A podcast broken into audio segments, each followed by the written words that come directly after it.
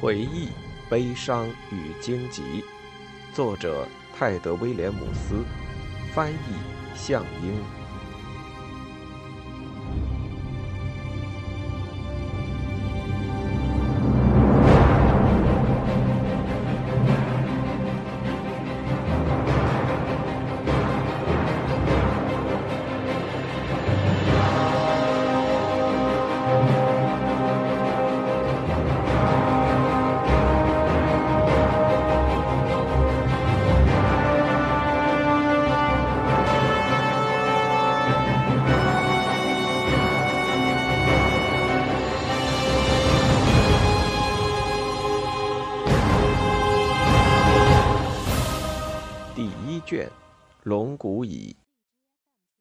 惨绝人寰。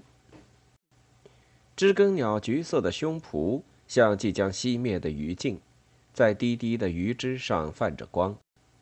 它慢慢的将头从一边挪到另一边，打量着花园，不耐烦的叽叽喳喳，好像是因这里的杂乱无章而生气。约书亚看着它飞起来，落在院子的墙头。又朝上划出一道陡峭的弧线，越过那层城垛，很快成了黎明灰色天空中的小黑点。这么长的时间，我还是第一次见到知更鸟。这么阴暗的余文月，也许是个好兆头吧。王子转过身，惊讶地发现亚拿加正站在小路上，双眼盯着鸟儿消失的方向。老人显然不怕冷，只穿着一条马裤和一件薄上衣，苍白的双脚裸露在外。早上好，亚娜加，约书亚说着，将斗篷领子裹紧些。看到瑞摩家人不惧寒冷的模样，反倒让他更冷了。大清早的，是什么风把你吹到园子里来了？约书亚王子，我这把老骨头。只要睡一会儿就够了。他微笑着。我本该问您同样的问题，但我已经知道了答案。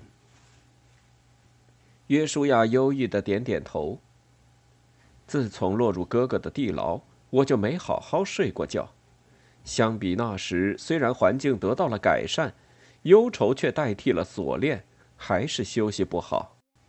嗯。监牢有各种不同的形式。亚拿加点头。他们在迷宫般的通道里安静地走了一会儿。这座花园曾是乌沙娃夫人的骄傲，她还亲自指点打理，连王子的侍从都悄悄说：“对于一个在马车上长大的女孩而言，这份对优雅的执着实在令人惊叹。”然而，最终。花园还是因糟糕的天气、越来越沉重的压力和忧愁而荒废了。亚纳加，有些事情不对劲儿。约书亚终于说：“我有种预感，而我相信这种感觉就像渔民能感知天气的变化。我哥哥到底在干什么呢？在我看来，他正尽全力把我们都杀掉。”老人回答，粗糙的脸上挤出一丝僵硬的微笑。这就是不对劲儿的地方吗？不，王子严肃的回答。不，这只是一个难题。我们已经抵抗了一个月，损失惨重。奥德迈男爵、格林泰德爵士、坎德岁的伍多申，还有几百勇敢的民兵。但他上一次组织像样的进攻还是两周前的事，之后的进攻都很匆忙，只是做出围攻的样子。为什么呢？他坐在一张低矮的长凳上，亚娜加跟着坐到旁边。为什么呢？他重复道：“围攻不单是蛮力破城，也许他打算把我们饿到投降。那……”他又何必进攻呢？我们让他们损耗了许多的兵力，为什么他不干脆坐等？感觉他只是想把我们堵在城里，自己好留在外头。他到底是想干什么呢？老人耸耸肩，就像之前告诉你的，我能看到很多东西，但人心却超出我的能力范围。我们能挺这么久，应该庆幸了。嗯，确实庆幸。但我了解我哥哥，他不是个会耐心坐等的人。气氛很怪，他肯定有什么计划正在进行。他的声音轻了下来，静静地坐着，盯着荒废的韦西地。韦西一直没开花，杂草在缠绕的藤蔓间无力地冒出来，好像食腐者虎视眈眈地盯着一头快死的牲口。他本可以成为英明的国王，你知道的。约书亚突然说，像是在回答某个没问出口的问题。有段时间他发育很快，但从不欺凌弱小。以前我们年纪还小，他表现出的只是平常的大孩子对小孩子的那种因无知而产生的残酷。他甚至还教过我一些事，剑术、摔跤，我却从来没教过他任何东西。我了解的东西，他都不感兴趣。王子哀伤的笑了，一瞬间，一丝孩童般的脆弱浮现在他木然的脸上。我们本可以成为朋友的。王子隆起长长的手指，往里面哈气。要是海丽莎活下来的话，米蕊莫的母亲嘛？亚拿加轻声问。你知道的，她是个南方人，长得很漂亮，发似乌木，赤如边贝。他很害羞，但笑起来容光焕发。他爱我哥哥，全心全意的爱他，但他把他给吓坏了。我哥哥嗓门高，个子大，他却很娇小，像柳树一般的细瘦，哪怕有人拍拍他的肩，都能把他吓得跳起来。王子没有说下去，只是坐在那儿陷入了沉思。流淌的阳光穿过地平线的云层。给单调的花园抹上几分色彩。听起来你也很想念他，老人温和地说：“我爱过他。”约书亚的声音不带感情，双眼还是盯着纠缠的尾息。我一直被这份爱煎熬，我向上帝祈祷，把他从我心里拿走。虽然我清楚那样做的话，真正的我也会被一并取出，只剩下一具空壳。祈祷完全不起作用，而且我想他也爱我，我是他唯一的朋友。他经常这么说，没有任何人比我更了解他。艾丽嘉起过疑心吗？当然了，如果宫里举行庆典，任何一个站在他身旁的人，他都会怀疑。我总是跟他在一起，但我一直很守规矩。他匆匆忙忙地加了一句，停了半晌。为什么到现在我还要慌慌张张的解释呢？乌瑟斯饶恕我，真希望我们曾经背叛过他。约书亚咬紧牙关。我希望他是我去世的爱人，而不是哥哥死去的妻子。他苛责地看着从右袖口凸出来的满是疤痕的手腕。他的死，像块大石头一般的压着我，让我内疚，是我的错呀。上帝呀，我们这厄运缠身的家族！小路上传来脚步声，他赶紧闭上了嘴。约书亚王子，约书亚王子，你在哪儿啊？在这儿呢。王子心不在焉的回答。不一会儿，一名卫兵跌跌撞撞绕过篱笆墙，进入了视野。王子殿下，他喘着气，单膝跪下。戴奥诺斯爵士说：“您必须马上过去。”哦，他们又登墙了。约书亚问道，站起来抖落羊毛斗篷上的水珠，声音还像从很远的地方传来。不，殿下，卫兵说，那张留着小胡子的嘴巴像长触须的鱼，兴奋地一开一合。是您的哥哥，呃，我是说国王，殿下，他退兵了，围城结束了。王子疑惑又担忧地看了亚拿加一眼，两人跟着兴冲冲的卫兵沿小路一同赶往城墙。至高王放弃了。约书亚还在楼梯上，戴奥诺斯就叫了起来，斗篷随风飘动。看呐，他逃走了。戴奥诺斯转身，热切地拍拍埃索恩的肩膀。公爵之子咧嘴笑了，旁边的爱因斯凯迪却恨恨地瞪了年轻的艾克兰人一眼，以防他也对自己做出什么愚蠢的动作。是什么情况？约书亚说着，挤上了幕墙，站到戴奥诺斯身边。他们正下方乱七八糟地散落着矿工器具，显示出想要通过挖洞来越墙的徒劳尝试。城墙下沉了几尺，但依然挺立。丹德尼斯的建筑经住了时间的考验。放火烧掉支撑地道的木柱时，一些掘地工人被坠落的石头砸死了。远处艾丽家的营地里，蚂蚁般的人群正在忙碌。剩余的工程器械被推倒砸碎，防止被人拿去利用。一排又一排的帐篷不见了，像被狂风拔起吹走。至高王的马车装得满满的，远远传来马夫的吆喝、鞭子的脆响，声音虚无缥缈。他撤了，他撤了。戴奥诺斯欢喜地说：“我们赢了。”约书亚摇摇头：“为什么呢？他为什么会走？他兵力庞大，我们仅仅消灭掉了很小的一部分。也许他终于明白奈格利蒙有多坚固了。”艾索恩斜睨着眼说：“那他干嘛不等我们出去？”王子质疑：“安东呢？接下来会发生什么呀？”我相信艾里加本人也许会回海霍特，可为什么不留下骑马的工程人手，引诱我们出去呗？爱因斯凯迪平静地说：“到开阔地。”他皱着眉头，粗糙的拇指擦过匕首的刀刃。这有可能，王子说，但是他了解我的个性，耶书亚。亚拿加的目光越过拔营而走的军队，眺望着晨雾笼罩的北方地平线。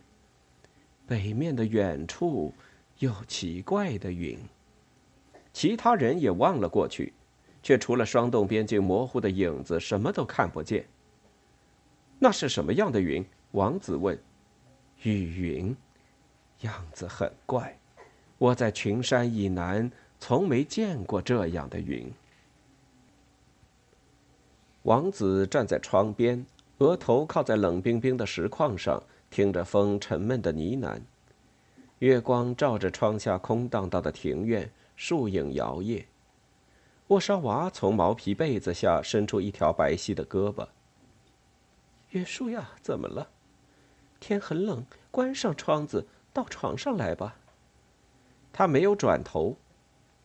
风来去自由，他平静地说。没有办法阻挡，也无法留住。约书亚，这么晚了，不适合猜谜语。他说着，打了个哈欠，手指梳理乌黑的秀发，它们散在床上，像黑色的翅膀。也许，很多事都已经太晚了。他回答，坐到床边，挨着他。他用手轻柔地抚摸他修长的脖子。但眼睛还是看着窗户外。我很抱歉，沃沙瓦，我有点困惑。我知道，我知道，我一直都不称职，不管对我的老师、我的哥哥、我的父亲，还是对你。有时我甚至觉得自己生不逢时。他抬起手指划过他的脸颊，掌心感受到他温暖的呼吸。看着仿佛是给自己的礼物般的世界，我心里却只有无比的孤独。孤独。沃沙娃坐起来，毛皮袍子滑落，月光照在他象牙般的光滑皮肤上，明暗交错。以我部落的名义，约书亚，你真残忍！你肯定还在为我帮公主出逃那件事惩罚我。你怎么能和我同床共枕，又自称孤独呢？走开，你这阴郁的小孩，去找个冷冰冰的北方女孩睡觉吧，或者干脆待在修饰的小房间里。走。他朝他挥舞着小拳头，他抓住他的手臂。虽然身材苗条，他还是很有力气的。在他制服他之前，已经被他的另一只手扇了两个耳光。哼，别闹，夫人，别闹。他说着笑了起来，只是脸颊还在发疼。沃沙娃一脸怒容，挣扎着。“你说的对，你说的对。”他说，“我侮辱了你，请你原谅，也请你别闹了。”他俯下身子，亲吻她的脖子，又亲亲她因怒火涨红的脸。再靠近我就咬你。”他嘶声说，紧挨着他的身体微微颤抖。“你去打仗时，我一直为你担心，约书亚，以为你会死掉。我也一样害怕，夫人。这世上有许多令人恐惧的事。现在你又觉得自己孤单，即使位高权重，又有最好的伙伴。”王子说着，任由他咬住自己的嘴唇。人也会感到孤独。他的双臂一经放开，便搂住他的脖子，把他拉近些。月光在他们交缠的四肢上镀上了一层银色。约书亚把鼓勺丢回汤碗，生气地看着来回荡漾的小漩涡。晚宴厅里顿时响起许多人轻轻说话的嗡嗡声。我吃不下。我必须先弄清事实。沃沙娃一贯好胃口，在旁边安静的用餐，这时也不安的看了他一眼。我的王子，不管发生什么，戴奥诺斯小心翼翼的说：“你都需要体力呀，你要对你的人民讲话呀，约书亚王子。”艾索恩满嘴的面包，他们既低落又困惑。嗯嗯，国王离开了，干嘛不庆祝一下呢？难道你也不明白？约书亚怒气冲冲地说，举起手揉着疼痛的额角。你肯定看出那是个陷阱了吧？艾丽加不会这么轻易就放弃的。也许吧，艾索恩说，但看起来不太幸福。可这也意味着人们不用再像牛一样挤在城里了。他的大手朝王子桌边的人挥了挥，他们大多坐在地板上或靠着大餐厅的墙。数量稀少的椅子要提供给达官显贵，他们会理解的。如果你也在大雪封门的艾弗沙度过地狱般的冬天，自然会明白。艾索恩又咬了一大口面包。约书亚叹口气，转向亚拿加。老人的蛇纹身在灯光下尤其栩栩如生。他正在跟史坦义神父交谈。亚拿加，王子平静地说。你说过想跟我谈谈你做的一个梦。老瑞摩家人先是向牧师致歉，然后转过来。啊，是的，约书亚，他答道，又靠近了些。不过我们最好私下谈。他竖起耳朵听着餐厅里的喧闹声。当然，没人能在这里偷听我们的谈话，哪怕躲在你的椅子下也没用。他露出冷淡的笑容。我又做梦了。终于，他说道，眉毛下的眼睛像宝石一样闪闪发光。我没有主动梦见的能力，但他们有时不请自来。在梦里，去雾沙木的小队发生了些事故。什么事故？约书亚的脸慢慢沉下来。只是个梦，亚纳加解释说。但我能感到一股巨大的破坏力量。疼痛又恐惧，还有那男孩西蒙的叫声，又怕又怒的叫声，还有别的。会不会就是发生在他们身上的事引起了今早你看到的暴风雨？王子阴郁地问，像听到了预料之中的坏消息。我想不是，乌沙木在远远的东面，要越过多尔舒文湖，穿过荒原才能到。那他们还活着吗？我没法知道，只是个梦，而且是个很短的梦。稍晚，他们一起安静地走在高高的城墙上，风起云涌，月色肃杀，镇子惨白泛黄。约书亚北望黑漆漆的天空，呼出一片白雾。关于荆棘。哪怕最微弱的希望，也落空了吗？我可没有这么说呀，你不用说出来。而且我猜你和史坦义也没有发现芬吉尔的见米奈亚的线索。很遗憾，并没有。唉，那还需要其他理由来证明我们一败涂地吗？上帝给我们开了个残酷的玩笑。突然，老人紧紧地握住他的手，打断了约书亚的话。约书亚王子，他眯着眼盯着地平线。你曾劝我不要讥讽诸神，即便那些神不是您所信仰的。他颤抖着，声音头一回那么苍老。你什么意思？你问我是否需要其他的理由？老人轻蔑的鼻息里带点苦涩的幽默。雨云，北方的黑色风暴算不算？它正朝我们涌来，而且速度非常快呢。从朗彻斯特来的年轻人欧斯泰颤抖着站在城墙上，回想起父亲曾说过的话：“跟着王子不错的，当兵见见世面，孩子。”芬福木曾这样对他说。干农活的粗糙手掌搭在儿子肩上，母亲则红着眼，静静地看着他们。也许他们去南方小岛或是那般。离这边该死的霜冻边境远点，不吹冷风。父亲已经去世，他是在上一个冬天不见的，在冰冷的戴萨德月被狼吃掉了，狼或是其他什么东西，反正活不见人，死不见尸。芬福木的儿子呢，至今不知南方生活是什么样子。站在城墙上，还在吹冷风，寒意直刺心里。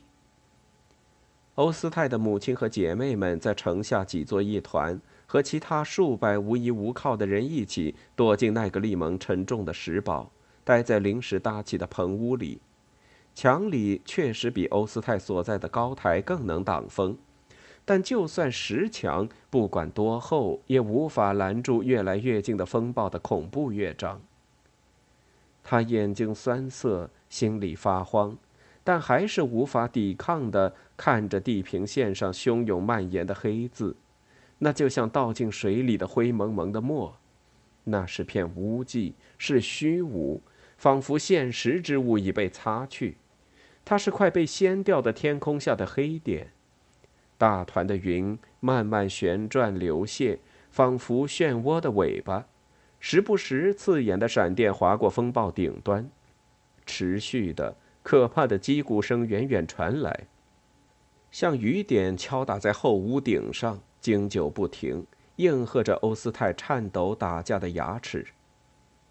对芬福木的儿子来说，天气炎热，山坡洒满阳光的美丽那般，越来越像牧师口中的圣书故事，只是一点虚构的安慰。好将不可避免的对死亡的恐惧隐藏起来。风暴降临，随着鼓声而悸动，仿佛一窝马蜂。戴奥诺斯的提灯被狂风掀起，差点熄灭。他用斗篷护着，直到火光再次亮起来。埃奎纳之子埃索恩在他身边，双眼盯着雷电交加的寒冷黑暗。上帝之树啊！黑得跟晚上一样，戴奥诺斯抱怨：“才过中午呢，已经什么都看不见了。”埃索恩张张嘴，灯光下苍白的面容现出一道黑黑的缝隙，却什么声音都没发出来。会好的了，戴奥诺斯发现年轻强壮的瑞摩家人竟如此恐慌，吓了一跳，赶忙安慰说：“就是一风暴，派拉兹的邪恶把戏。”话一出口，他自己也开始确信，就是那牧师搞的鬼。黑云遮蔽太阳，夜晚降临在奈格利蒙的门前，随之而来的是可怕又沉重的压力，像盖在篮子上的石头。他究竟用魔法召唤了什么？这巫术竟能将恐惧的冰毛直刺他的身体。大片黑暗自远处往城墙两边。往最高的城垛涌来，其间夹杂着蓝白电光。下方的镇子和乡野刚脱出阴影，立刻又被黑暗笼罩。雷声在幕墙上不断的回响。又一道闪电，瞬间造出白昼恢复的假象。戴奥诺斯似乎看到了什么，转身抓住艾索恩粗壮的胳膊，抓得那么紧，让瑞摩家人不由缩了一下。叫王子来。戴奥诺斯的声音冰冷空洞，艾索恩抬起头，对戴奥诺斯古怪举止的恐惧压过了对风暴的迷信。年轻骑士的脸耷拉下来，仿佛是只空袋子，指甲竟然挠破了艾索恩的皮肤，血流下来了。怎怎么怎么了？去去叫约书亚王子！戴奥诺斯重复了一遍：“快去！”瑞摩家人瞟了一眼他的朋友，画了个圣树标记，跌跌撞撞地朝承垛楼梯走去。戴奥诺斯站在原地，身体麻木，沉重的像一块铅。他真希望自己当初死在牛背山上，虽说那样死去毫无荣誉可言，但总比眼前这一幕强。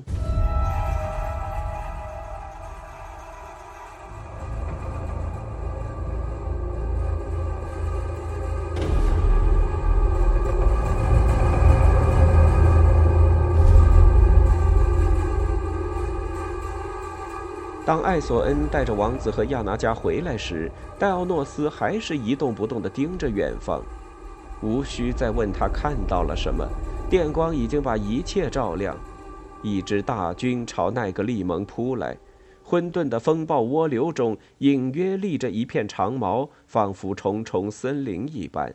黑暗中还闪烁着无数明亮的眼睛，隆隆鼓声又响起来，像是打雷。城堡和镇子上空盘旋的风暴中，雨水、黑云和冰雾汹涌翻滚。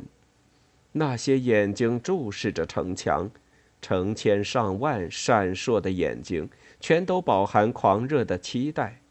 缕缕白发在风中飘扬，瘦长惨白的脸被黑头盔盖住，眼睛注视着那个利盟的城墙。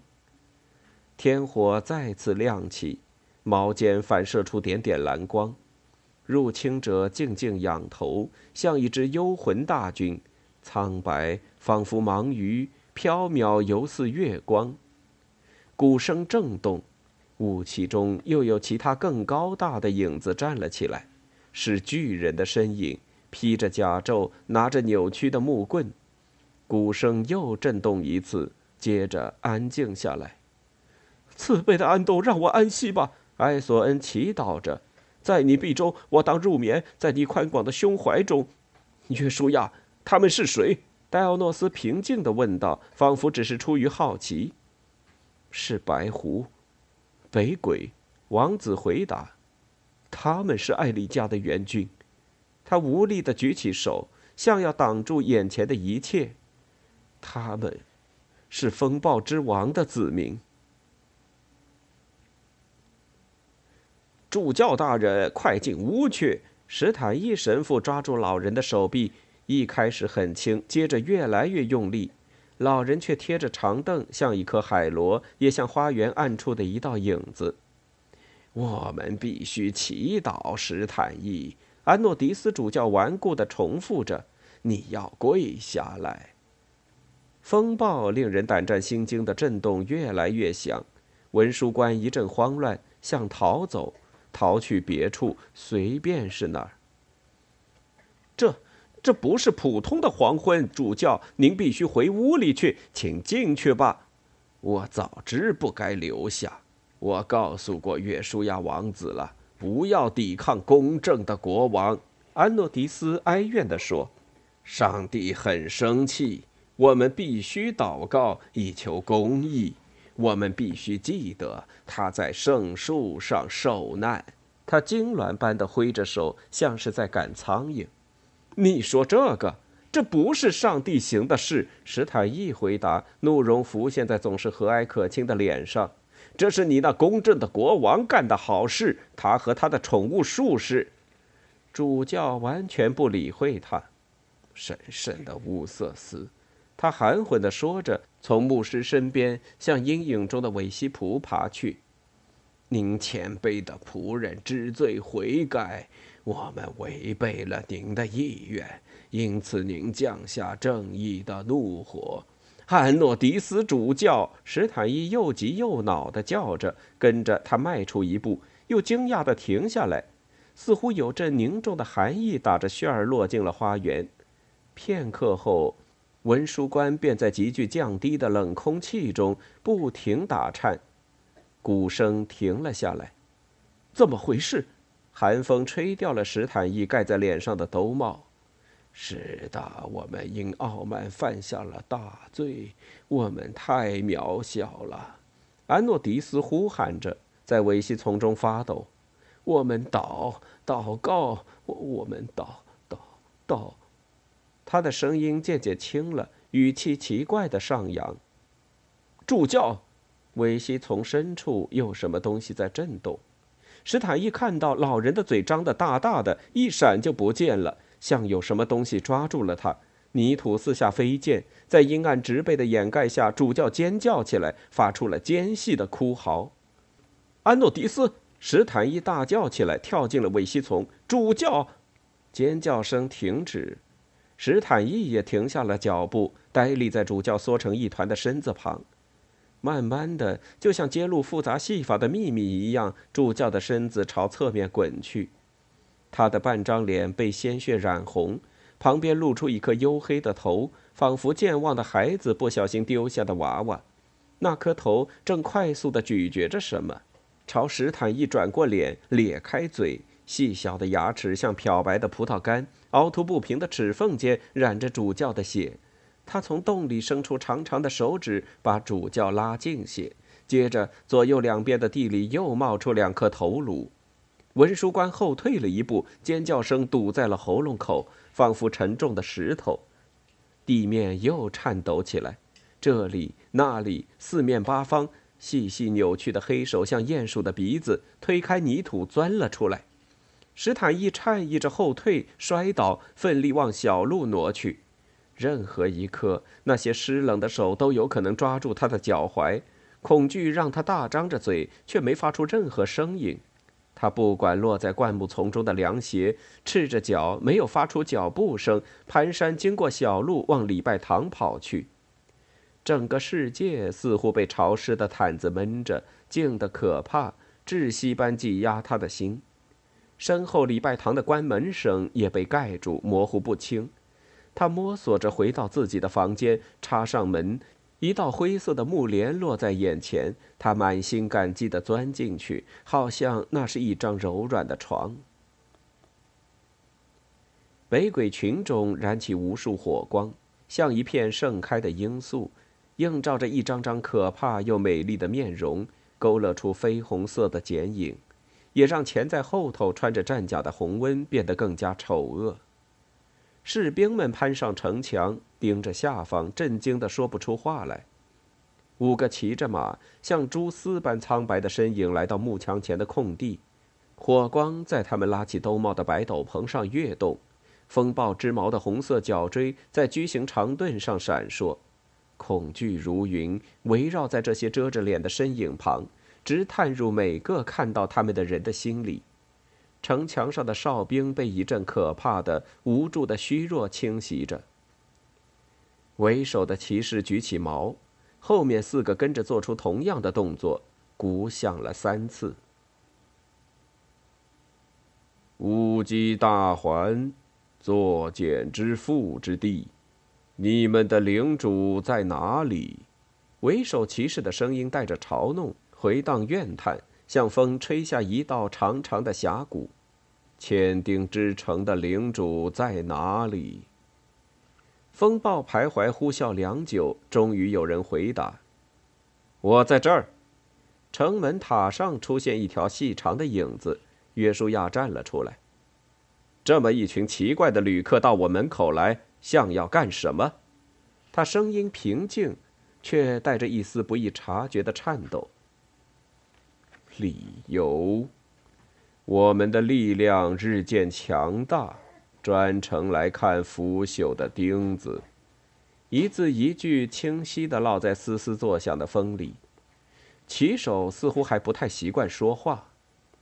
我们来了，人类，来取回我们自己的东西。这一次，是时候让人类。学撒奥斯坦亚德，我们要在你们眼前摧毁你们的家园。空洞的声音里充满不可磨灭的憎恨。不少士兵尖叫着爬下城墙，逃回下方的城堡里。约书亚站在城门顶端，沉默不语。这时，在奈格利蒙的呻吟和惊慌低语中，传出一声尖利的惨叫：“绝地怪！城里有绝地怪！”王子朝近处的响动转过身去，是戴奥诺斯。他摇摇晃晃登上城墙，站到旁边。城堡园里都是贝肯。年轻的骑士说：“他看到底下那些白色的骑兵，不由瞪圆了眼睛。”王子向前迈了一步。“你们自称是来复仇。”他对那群苍白的生物叫道，“但那是个谎言。你们听从至高王艾里加的命令，一个凡人，你们为一个凡人卖命，像牙签鸟帮助鳄鱼。来吧。”使出你们最恶毒的手段，你们会发现奈格利蒙的钉子还没有被完全锈蚀，剩余的铁足以将希瑟置于死地。留在城墙上的士兵发出参差不齐的喝彩声。第一名骑手驱马往前踏出一步。我们是红手，他的声音冰冷的如同死亡。除了风暴之王伊奈纳奇。我们不听任何人的命令。我们自有真理，而你们必将自取灭亡。他把长矛挥过头顶，鼓声再次迸发，号角声刺耳的回响。把马车拉出来！约书亚在城门顶上高喊：“堵住路口！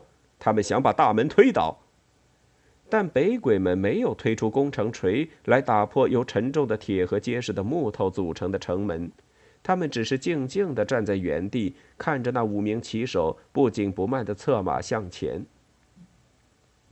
城墙上，一名守卫放出一箭，跟着又有二十多箭射了过去，但即使射中，箭矢也只是毫发无损地穿过他们的身体。苍白的骑手还在匀速前行。鼓声大作，风管和奇怪的军号发出叹息般的尖叫。骑手们下马，随着电光闪烁，一下子消失，一下子又被照亮。他们迈出最后几步，走到了门口。头领动作优雅地慢慢掀开斗篷兜帽，底下能看到缓缓流淌的红光。兜帽落下，仿佛向外翻转。里面竟是一片被耀眼红光填满的空虚。跟在后面的四个身影也如法炮制，五条影子形态转变，轮廓闪烁，蔓延开来，体型扩大到大概两人高。他们面目模糊，像燃烧的赤色丝绸一般翻腾滚动。头领冲大门抬起手臂，燃烧的手掌按着门，模糊的面容上裂开一张黑洞洞的嘴。死亡！他大吼起来，城墙地基似乎都为之震动，铁铰链开始泛出暗淡的橙色光芒。海马阿卡焦扎！高大的原木发黑冒烟，戴奥诺斯被吓懵了。约书亚拼命拽着他的手臂，三步并作两步从城墙上往下跑去。齐安。Pra in the luki，王子的士兵们纷纷尖叫着往楼梯涌去。一道强光亮起，与此同时还响起震耳欲聋的爆裂声，连雷鸣般的鼓点都被盖过。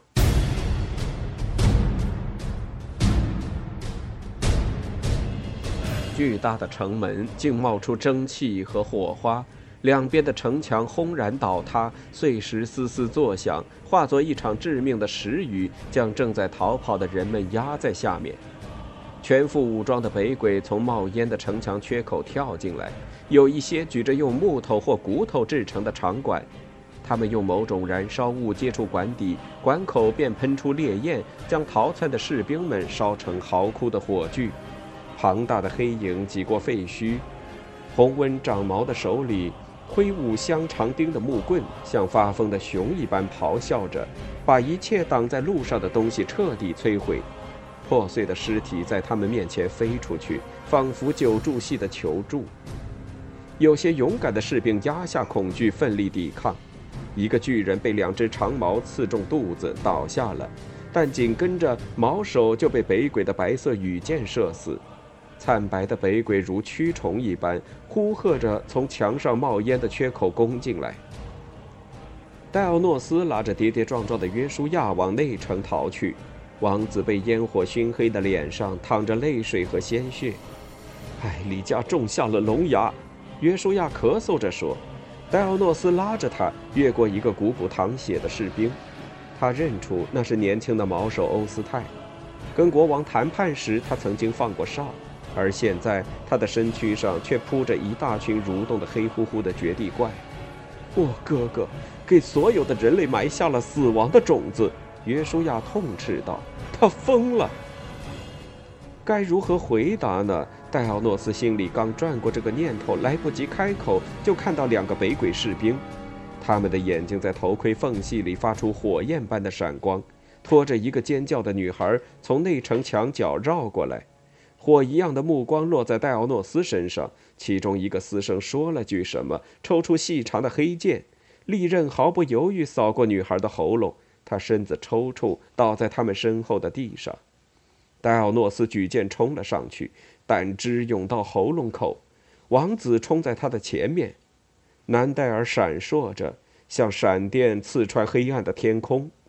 下午，现在只是下午呀。末日降临了，他狂乱地想着。钢铁敲在磨光的乌木上，一定还有希望，但脑子里全是绝望。即便没人看到，上帝也会看到的。汗水落进眼中，令人憎恶且满是恨意的惨白脸庞在旋转摇晃。不管是地狱的噩梦，还是许许多多书本里的版画，甚至任何一名安东导师的警告，都无法让史坦伊神父接受现实：奈格利蒙竟成了一片咆哮的地狱火海，天空中闪电丝丝，雷声隆隆。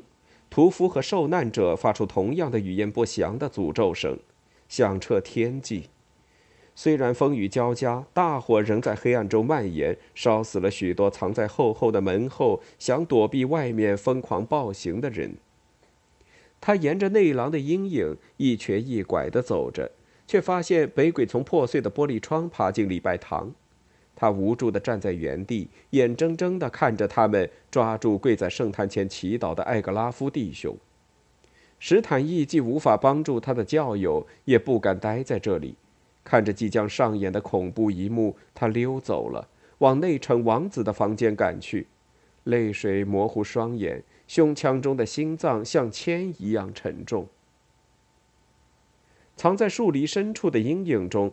他看到汀赛特的矮胖厄斯菲斯，他和手下两个卫兵一起死在一个大吼的巨人的棍棒下，混成一滩血泥。他浑身颤抖，看着卫队长俄加木大人被一群尖叫的挖地怪团团围住，流血而死，犹自站立。他看到一头浑身长毛的红温将一个贵妇的四肢一条一条扯下，旁边另一个蜷在地上的妇人脸上已满是癫狂的神情。整座摇摇欲坠的城堡里，到处都在上演这样的惨剧，像一场永远不会结束的噩梦。他哭泣着对乌瑟斯祈祷，但上帝显然转过脸，不愿正视奈格利蒙痛苦的垂死挣扎。然而，不管多么绝望，他还是习惯性的拼命祈祷。他蹒跚绕过内城城门，只见两个没戴头盔、被浓烟熏黑的骑士站在一片扭曲的尸体中。眼里一片空白，仿佛被猎杀的动物。花了很久，他才认出那是戴奥诺斯和王子。这一刻，心脏仿佛被冻住。他过了一会儿，才上前拉着他们跟自己走。居住区迷宫般的走廊比其他地方安静些。北鬼已经来过，几具扭曲的尸体躺在墙边，还有一些瘫在石板上。但大多数人已往礼拜堂或是餐厅逃去，北鬼也没留下。他们稍后才会回来搜索。听到约书亚的嘶声喝令，艾索恩打开了门。房里有他和爱因斯凯迪，为数不多的艾克兰和瑞摩加士兵保护着乌沙娃夫人和贵堂公爵夫人，另外还有几个侍臣，陶尔和琴师桑福哥也在这一群人中间。王子冷淡地推开哭哭啼啼的乌沙娃的拥抱，史坦义则发现亚拿加躺在角落的一张小床上，头上乱七八糟地缠着被血浸透的绷带。文书馆的屋顶塌了，老瑞摩家人露出苦笑，恐怕这火会把一切都烧光。对史坦义神父来说，在某种程度上，这才是最大的打击。他忍不住又哭了，甚至连眼罩下都淌着泪。还还不算太糟，他终于哽咽着说：“好在你没跟那些书一起被烧掉，我的朋友。”亚拿加摇摇白发苍苍的脑袋，脸抽搐一下：“没有，还没有，不过也快了。我抢救出一样东西。”他从袍子下拉出破损的莫吉娜的手稿。第一页染上了血，好好带着它，希望将来还能用得上。史坦义小心接过，拿起约书亚桌上的绳子绑好，轻轻放进轿袍的内袋。你站得起来吗？他问亚拿加。老人小心的点点头。牧师帮他站起来。约书亚王子，史坦义扶着亚拿加的手臂说：“我想到一件事。”王子正跟戴奥诺斯等人商量对策，不耐烦地转过头来盯着文书官。什么事？约书亚竖起眉毛，前额比以前任何时候都更突出，在短发下就像鼓胀的苍白圆月。你希望我再建一座文书馆吗？外面的声音越来越响，王子无力地靠在墙上。对不起了，史坦伊，我不该说这蠢话。你想什么？有一条出路。好几张蒙着尘土、带着绝望的脸转了过来。什么？约书亚身子前倾，目不转睛地盯着他问：“你不是要我们列队穿过城门吧？你早知道那道门已特地为我们打开了。”紧迫感使得史坦伊竟敢俯视王子。有一条密道由卫兵营通往东门外，他说：“我知道的。”你让我研究丹德尼斯的城堡设计图好几个月了，已被围攻。他想起那一卷卷绝无仅有的棕色羊皮纸，想起纸上丹德尼斯小心写就的褪色字迹，但它们全都成了焦黑的灰烬，埋在文书馆的瓦砾下。他努力忍住眼泪。如果，如果我们可以到那里，说不定就能从长街逃到魏伦山里去。然后又能怎么样呢？陶尔抱怨似的反问：“在山里饿死吗？被古老之星的森林狼吃掉？那你宁愿现在就在这儿被这一群可怕的东西吃掉吗？”戴奥诺斯回嘴，他的心因牧师的话语跳得飞快，重新点燃的微弱希望几乎让他感到疼痛。只要他的王子能安全逃脱，让他做什么都行。我们必须杀出去，艾索恩说。我已经听见北鬼往居住区来了。我们这儿有女人，还有几个孩子。约书亚环视房间内约莫二十张疲倦惊惶的脸。哪怕死在外面，也比在这儿被活活烧死强。他最后说，举起手，做了个不知是祝福还是放弃的手势。我们快走吧。约书亚王子，还有一点。听到这话，王子靠近扶着苦苦挣扎的亚拿加的牧师。假如我们能走到隧道口，史坦义轻声说：“还有一个问题需要解决，它是为防御而建的，不是为了逃跑，因此通道很难封闭。”约书亚抹掉眉毛上的灰。“你是说我们必须想个办法把身后的路堵起来吗？这是我们能逃脱的唯一希望。”王子叹了口气，他的嘴唇受了伤，血滴在下巴上。我们先到城门。然后再考虑怎么办吧。他们一起撞破了门，把两个守在走廊里的北鬼吓了一跳。爱因斯凯迪利落的一斧砍死最近的那个，斧刃击穿头盔。黑暗的走廊里甚至可见火花飞溅。第二个刚举起手中的短剑，就被艾索恩和一个奈格利蒙守卫刺穿。戴奥诺斯和王子迅速指挥侍臣们出门。大部分杀戮的声音已经静下来，偶尔才能听到痛苦的尖叫或胜利的欢歌穿过空荡荡的走廊飘来。刺眼的烟、跳动的火舌，还有北鬼嘲弄的歌声，将居住区渲染成可怕的地狱，仿佛尸坑旁的迷宫。城堡花园荒凉的废墟中，一群脏兮兮的绝地怪袭击了他们。一名士兵被被啃刀子般的利齿咬中背脊，死去了。其他人奋力抵抗时，沃沙娃的一个女仆尖叫着被拖下黑土地一道大裂缝中。戴奥诺斯前跳一步，用利剑刺向蠕动的、发出哨声般尖叫的黑色身躯，想把他救回来时，但还是太迟了。被雨水拍打的泥地上只剩下一只精美的拖鞋，表明他曾经存在过。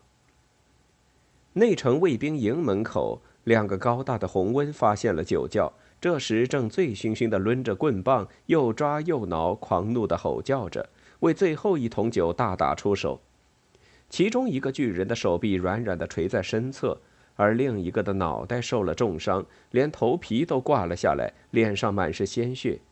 但他们还是在满地木桶碎片和砸烂的那个利蒙守卫尸体中互相撕扯不休，用令人费解的语言大吼。众人伏在花园边的泥地上。约书亚和史坦义眯起眼睛，目光穿过倾盆大雨。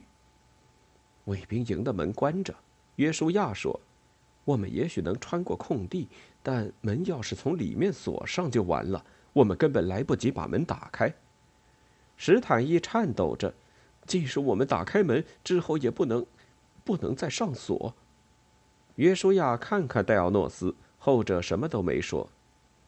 不过。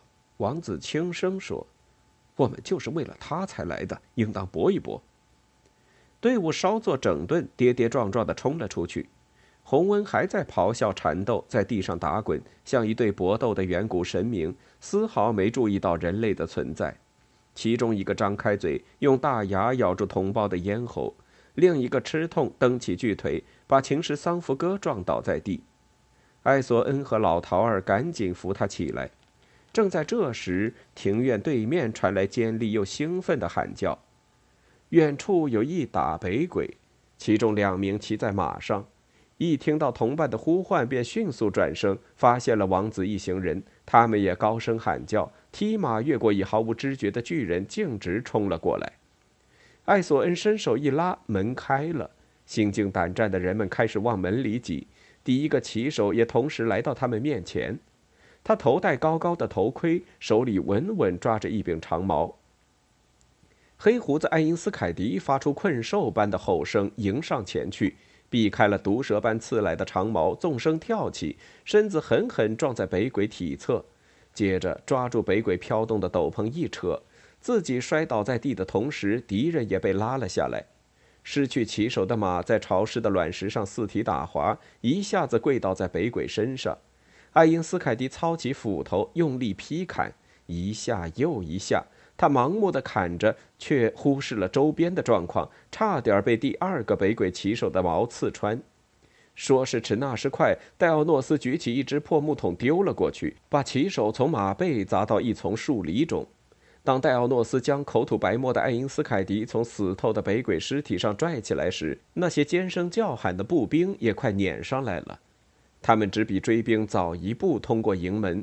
艾索恩赶在两名北鬼到来前关上门，长矛敲打着沉重的木头。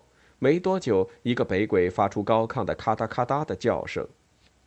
斧子，亚拿加说：“我只懂一点点赫格达亚语。他们打算拿斧子劈。”史坦义，约书亚高叫：“该死的通道在哪儿呢？”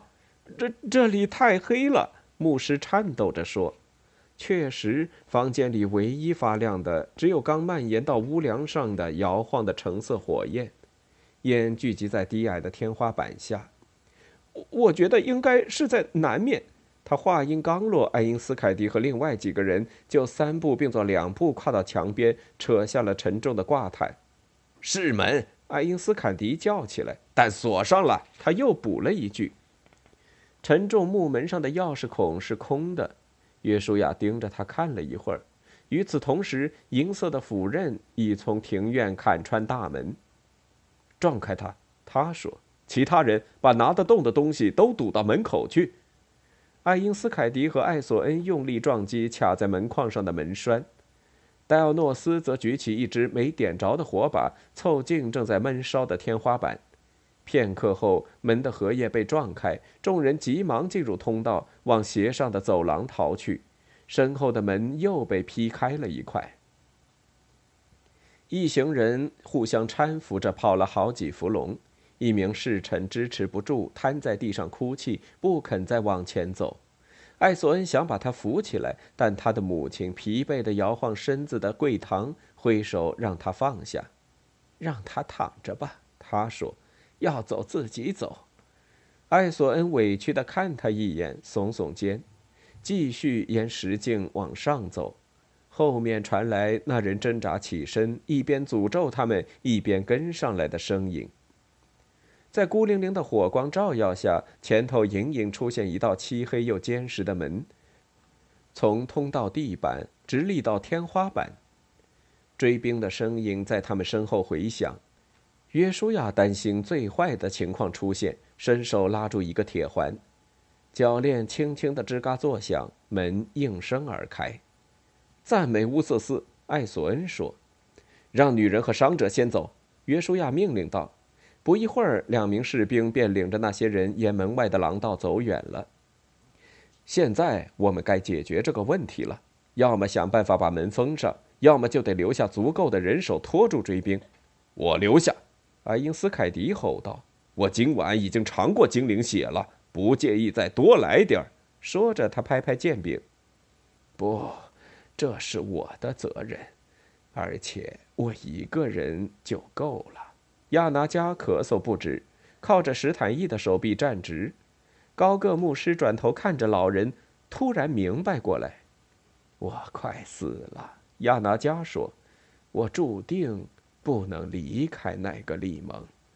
我早就知道。你们只需要给我一把剑。你没那力气。”爱因斯凯迪生气地说，好像很失望。哼 我有足够力气关上这扇门，老人轻声说：“看到了吗？”他指着巨大的铰链，这东西打造的很精细。门一关，把剑卡进铰链里，再把剑弄断，就能拦住追兵。快走吧。王子转头看着铰链。这时，追兵发出的咔嗒叫喊声已沿通道传到了这里。好吧，他轻声说：“老人家，愿上帝保佑你。”不需要，亚拿加说。他从脖子上扯下一个发亮的东西，塞进史坦义的手里。真稀罕，最后还能交个朋友。亚拿加说。牧师双眼噙着泪水，亲吻瑞摩家人的脸庞。我的朋友，他小声说着，走过打开的门。他们最后看到的景象是亚拿加的肩膀靠在门上，明亮的双眼凝视着他们，反射着火光。门关上了，追兵的声音渐轻，门栓稳稳的合上。爬上一段长长的阶梯，他们终于来到了夜空下，风还在刮。树枝如鞭子一般抽动，风暴已经减弱。众人站在光秃秃的山坡上，高处是植被繁茂的长街，下方就能看到奈格利蒙废墟上闪烁的火光。一片烈焰中，飞人的黑影正在跳舞。约书亚站了很久，盯着下方的景象，熏黑的脸被雨水冲花。其他人在他身后颤抖着挤成一团，等着再次上路。王子举起左拳，艾丽加，他大叫着，风卷走了回荡的余音。你将死亡和比死更可怕的东西带到了我们父亲的国土上，你唤醒了古老的邪恶，玷污了至高王的权柄，你将我赶出家园，摧毁了我的所爱。他停下来，强忍泪水。如今你不再是国王，我会夺走你的皇冠。我会夺走他，我发誓。戴奥诺斯拉着他的手臂，扶他离开小径。威伦山野中，幸存者们站在一旁等待，又冷又怕，无家可归。约书亚垂下头，疲倦地祈祷了一阵子，领着众人走进黑暗。